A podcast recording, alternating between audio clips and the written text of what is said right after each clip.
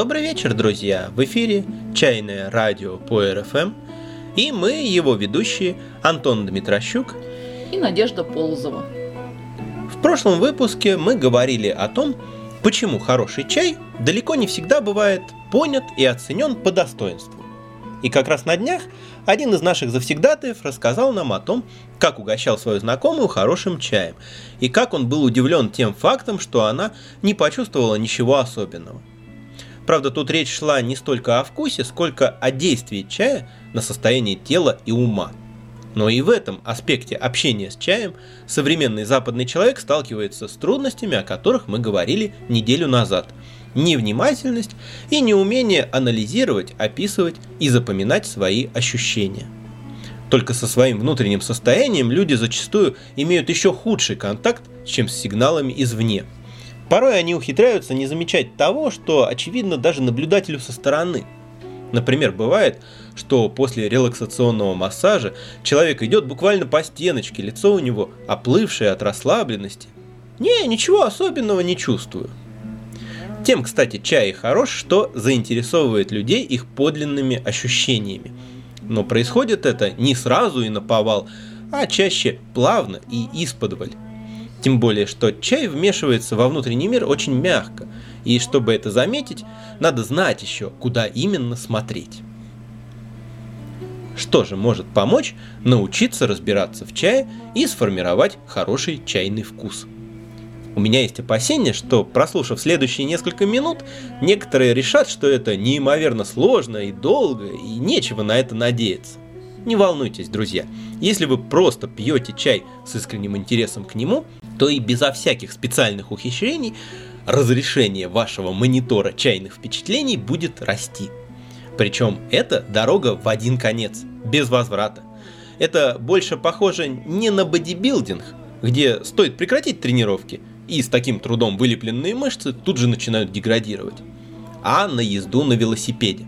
Один раз освоите, и до конца жизни уже не разучитесь. Проникшись любовью к качественному чаю, вы уже не сможете по-прежнему относиться к чаю массового потребления.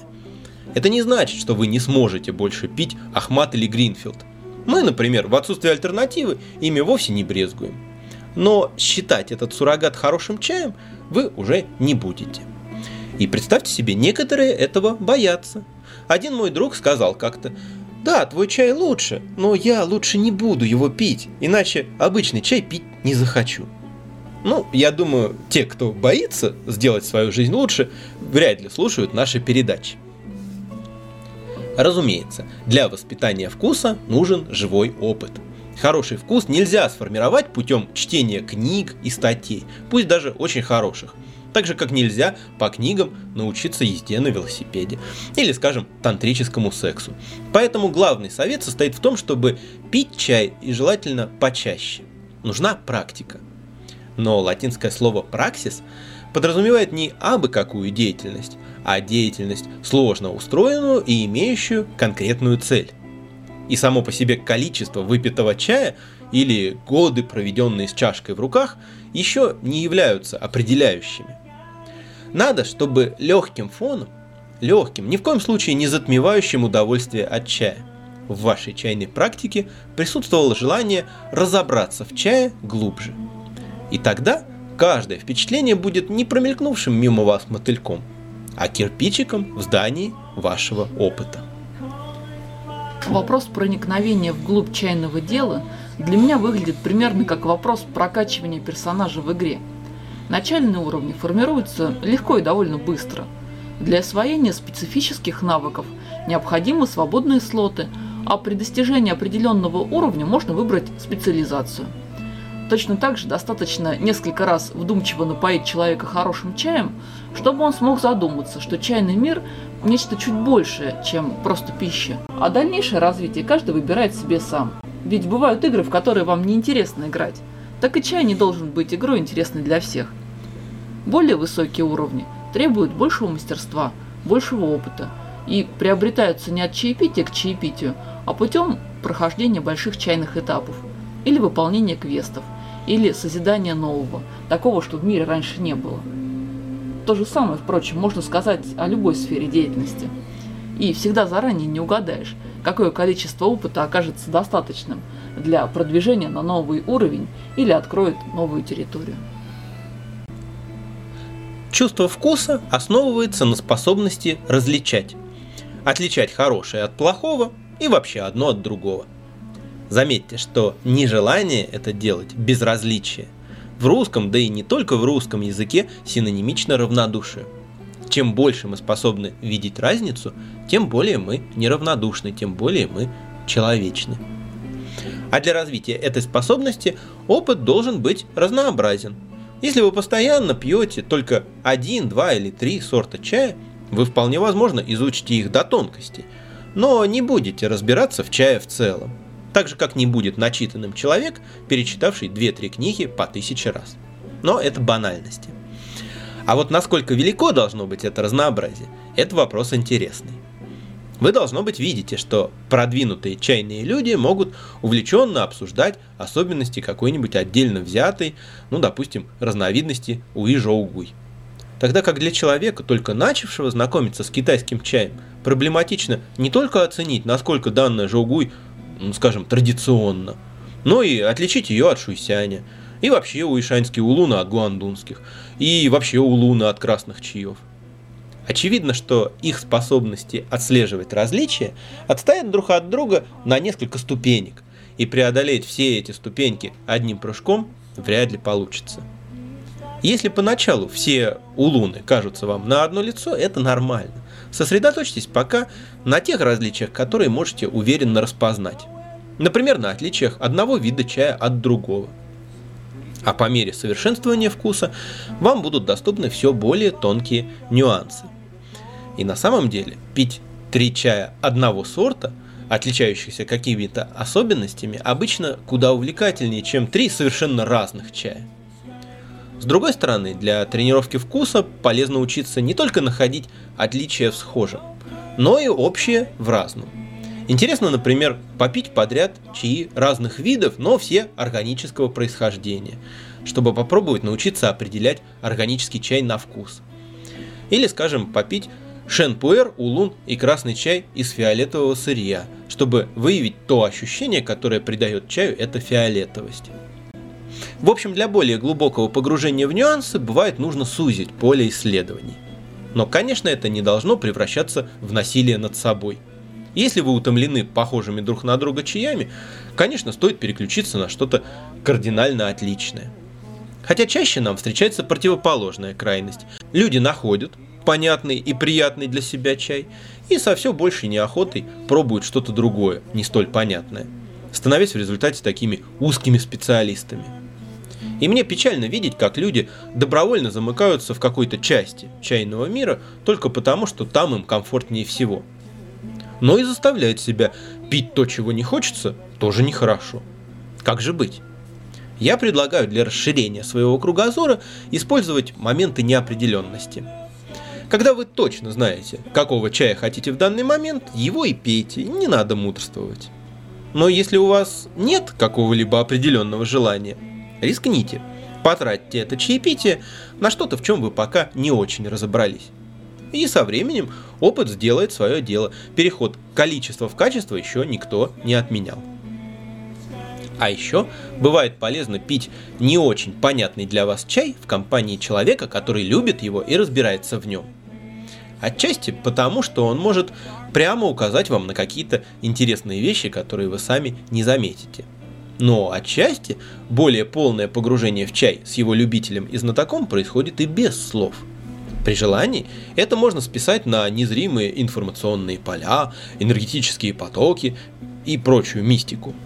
Но, возможно, ваше тело просто бессознательно подстраивается под состояние ведущего, копируя его позу, пластику, мимику и так далее, а ваше внутреннее состояние за этим следует.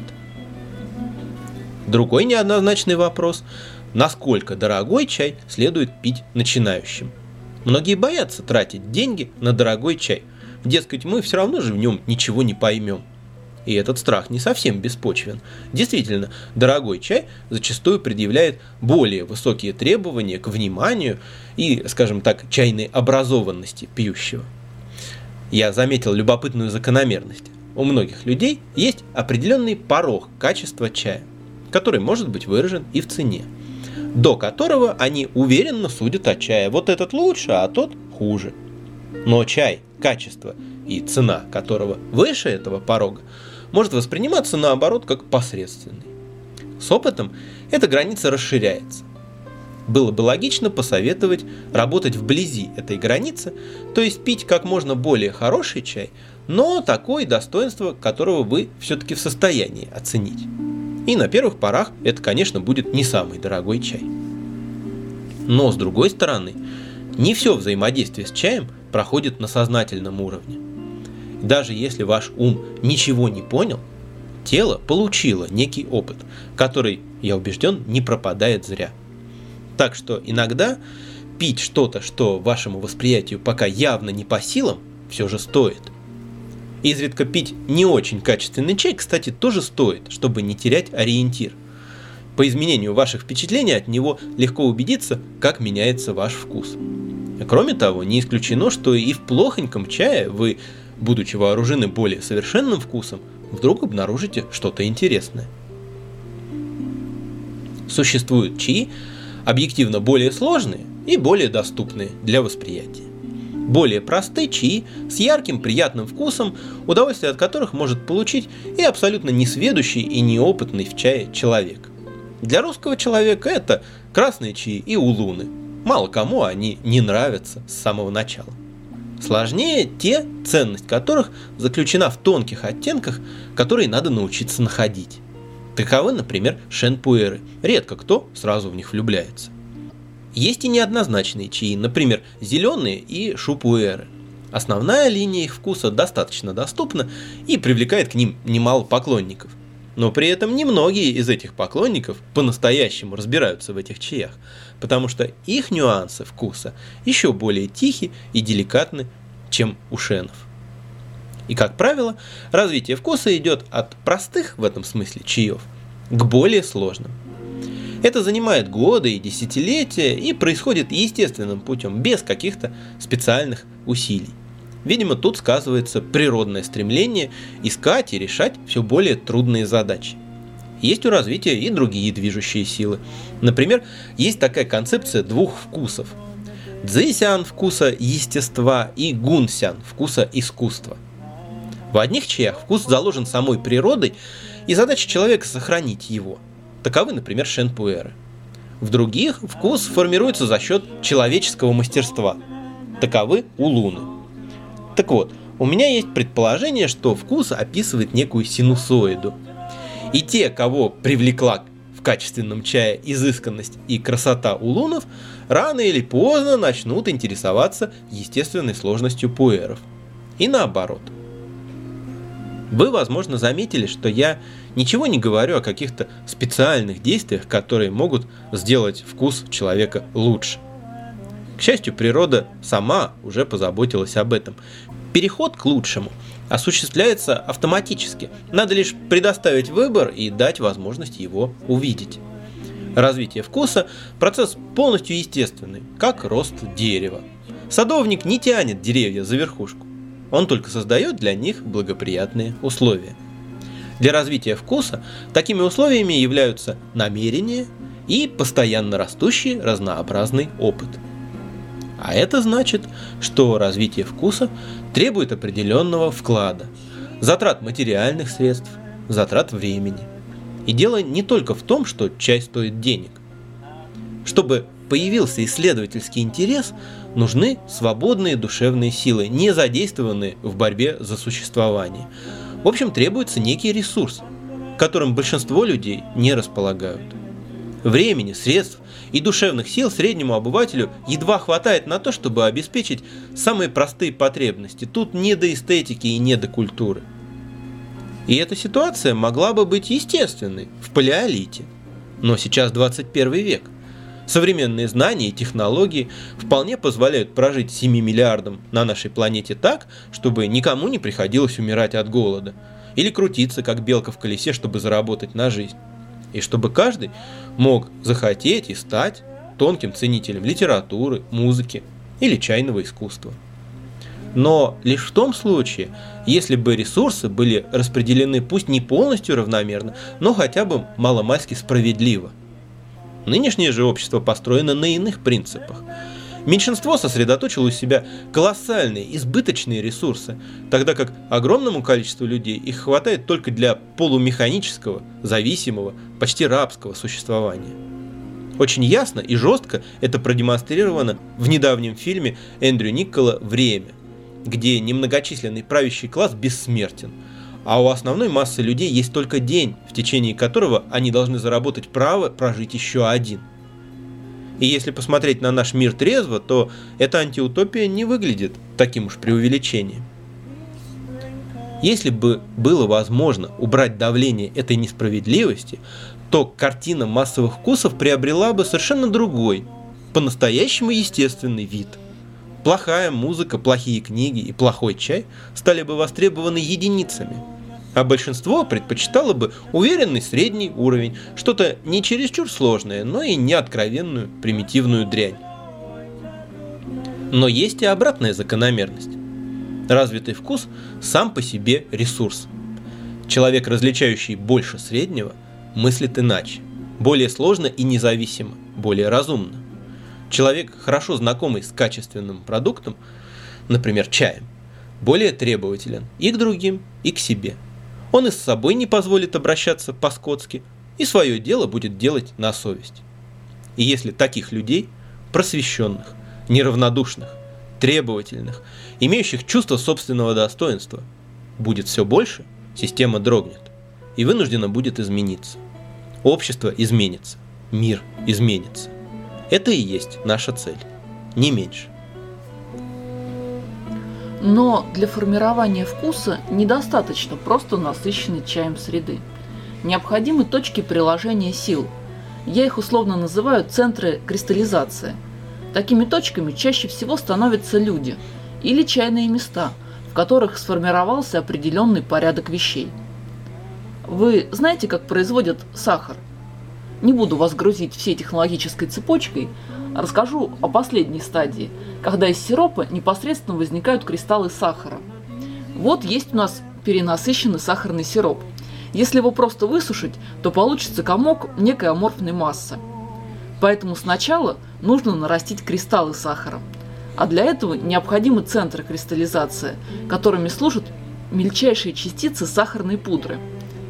Когда сахар готов, большая его часть идет потребителю – немного рассыпается в процессе транспортировки, и совсем маленькая доля перемалывается в сахарную пудру и заново засыпается в очередной чан с сиропом, становясь центром кристаллизации. Так что если жизнь вас аккуратно перемолола в порошок, то может быть через какое-то время вокруг вас начнет нарастать кристалл.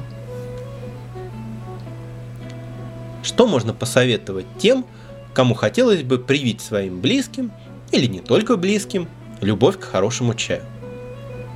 Прежде всего, вы должны быть готовы угощать людей чаем, должны быть готовы на щедрость.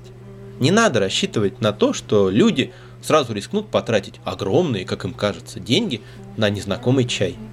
Тем более, что даже рискнув, они могут не понять его и разочароваться. Нужно быть готовым вкладывать в это угощение свои ресурсы, не ожидая отдачи даже в моральном плане. Иначе никак. Но это не означает, что чай надо навязывать всем подряд. Ковровые бомбардировки свинарников бисером ничего не дают, а халява только развращает. Будет гораздо лучше, если людям надо будет самим сделать маленький шаг навстречу, проявить интерес, предпринять пусть небольшое, символическое, но усилие. Например, потратить свое время, прийти к вам на чаепитие и посвятить все свое внимание чаю. Я часто рекомендую поить гостей недорогим, народным чаем. Или рекомендую его в качестве подарка, если человек хочет сделать приятное своему другу, коллеге или родственнику. Вовсе не потому, что мне жалко хороший чай. Просто путь от простого к сложному нужно проходить постепенно – и недорогой, но качественный красный чай у жителя средней полосы России, скорее всего, вызовет гораздо больше позитивных эмоций, чем навороченный улун или совершенный в своей простоте желтый чай. И однозначно будет понятно, почему этот чай стоит дороже, чем чай из супермаркета. Хорошо, если чай будет перекидывать мостик между привычным для человека и незнакомым. Если что-то в нем будет понятно и приятно тому, кого вы угощаете, а что-то удивительно и странно. Хотя время от времени стоит устраивать и экспедиции далеко за границу привычного. И не стоит бояться угощать непосвященных роскошным, дорогим чаем. Пусть видят, что даже если сумма на ценнике впечатляет, чаепитие вполне доступно самому небогатому человеку.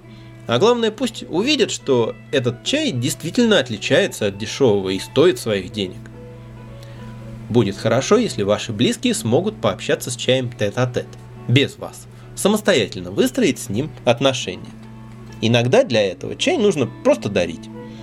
Но подарку не всегда уделяют должное внимание. Его могут засунуть подальше или передарить кому-нибудь. Хорошо, если человеку интересно будет попробовать ваш подарок. А для этого он должен его не получить, а взять сам. Замечательно работает придуманная нами коварная схема, когда вместо платы за чаепитие гость может приобрести на означенную сумму чай. Конечно, почти все предпочитают так и поступить. И даже если первые 2-3 пакетика с чаем будут отложены до особого случая, скоро их накопится столько, что человек за них возьмется. Есть у нас и другие хитрости. Например, мы творчески подходим к ценообразованию – и наценка на высококлассный чай у нас ниже, чем на бытовой. Так что покупать хороший чай оказывается просто выгодней. Но, как и в воспитании детей, в воспитании вкуса, главную роль играют не педагогические приемы, а личный пример. Просто пейте хороший чай и сами, и вместе с другими людьми. Когда для вроде бы чайного человека приемлем ароматизированный чай, когда к простенькому повседневному чаю он относится как к шедевру чайного искусства, а подлинным шедеврам не доверяет и считает их неоправданно дорогими, вокруг него будет собираться определенная клиентура. И у ее вкусов будет довольно низкий потолок. Один провинциальный чайный бизнесмен сказал мне, что из 100 его посетителей 99 нужен молочный улун, а не чистый дзинсюань. И в таких условиях он будет продавать только молочный улун. Что ж, возможно, с точки зрения бизнеса это и оправдано. Но в этом случае те, кому нужен настоящий хороший чай, к нему просто не придут. А большинство поклонников ароматики, общаясь с таким бизнесменом, на долгие годы так и останутся на этой ступени. А у нас молочный улун не продается. И наши завсегдатые не стали бы его пить, даже если им за это приплачивать. Хотя среди них есть люди, которые еще пару лет назад вообще не пили никакого чая, не имели такой привычки. Меня очень радует, когда дешевые дахунпао по 500-600 рублей за 100 грамм лежат себе, а люди приходят и покупают немного настоящего утесного дахунпао, который в 10 раз дороже. Когда дешевые фарфоровые чашки по 50-60 рублей пылятся на полках, а во много раз более дорогие чашки с обливной глазурью разлетаются моментально – когда типоды фирм Жуньин и Сама редко находят себе хозяев, а брандовские только успевают заказывать.